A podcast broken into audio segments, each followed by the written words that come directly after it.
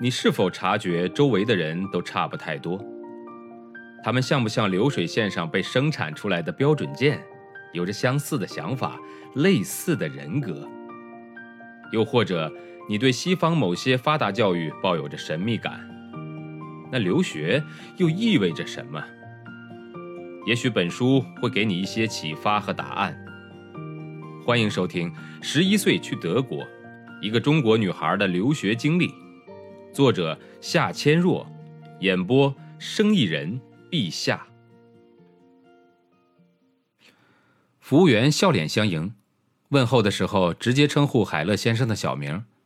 我想他一定是这家咖啡馆的常客。我们选了位置坐下，服务员很快送来了我们点的咖啡。海乐先生笑着对我说：“我对你在公司做的中国介绍很满意。”你也知道，我很快就要去参加北京残奥会了，我需要一个陪同。我认为你很合适。如果你有时间去中国的话，我很愿意负担你的机票。德国人说话就是这样单刀直入。听到他这样说，我心里特别兴奋。我实话告诉海乐先生，其实自己一直在找去北京残奥会的工作机会，我非常乐意陪同他。海勒先生打开手提电脑，给我看了些他旅行了大半个地球拍的照片。他坐在轮椅上，背景或是高山，或是大海，或是沙漠，或是热带雨林。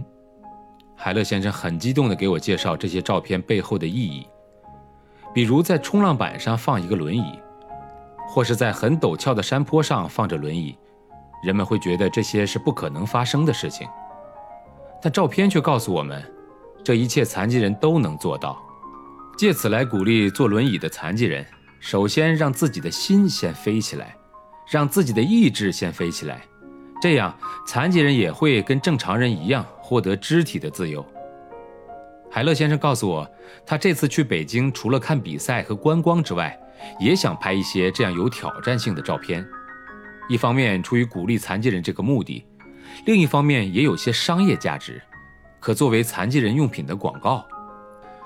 他的一个设想是拍穿着龙袍的中国皇帝坐在轮椅上，而轮椅却立在故宫里的宫殿的屋顶。他希望我可以帮助他实现这个愿望。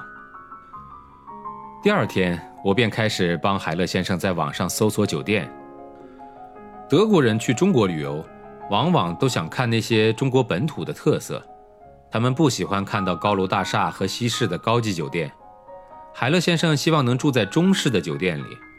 我上网查了很多地方，大多数在北京的中式旅馆都是庭院式或四合院式的，到处都有门槛和台阶。就算配有残疾人专用的无障碍房间，出出进进还是有不少障碍。经过反复询问和商议，海乐先生的住宿最后定在了北京的竹园宾馆。帮助海乐先生安排中国的旅程期间。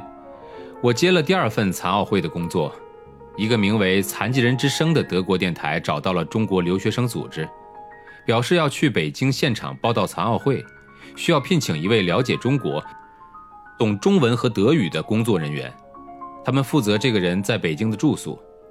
结果中国留学生组织还是推荐了我，就这样，我从海乐先生那里得到了去北京的来回机票，以及残奥会委员会客人的通行证。又从德国电台那里得到了我在北京的住宿费用和残奥会媒体记者的通行证。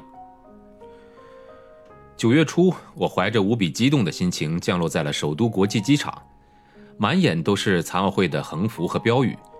一路迎接客人的是无数个身穿蓝白制服的残奥会志愿者们，给大家引路、讲解，发着各种信息的小册子。我早就在各国的报道中得知。通过举办奥运会，北京的城市现代化程度被推进了十年。如今亲眼看到了北京的城市风貌，我惊呆了。虽然在北京生活过很长的时间，但是不少地段我根本就认不出来了。一幢幢高楼拔地而起，靠街的旧楼全部被装饰一新，几乎每一条马路都重新装修过，配上了绿树和鲜花。听出租车司机说，所有的出租车都换成了新的。整个城市笼罩在一片浓厚的国际盛事的气氛中。我住的酒店离奥林匹克公园很近，于是，在酒店登记完毕后，我便迫不及待地出门去看看残奥会的中心现场——鸟巢和水立方。中心区域全部戒严，很多警察排成一排拦在那里，行人车辆都不让过。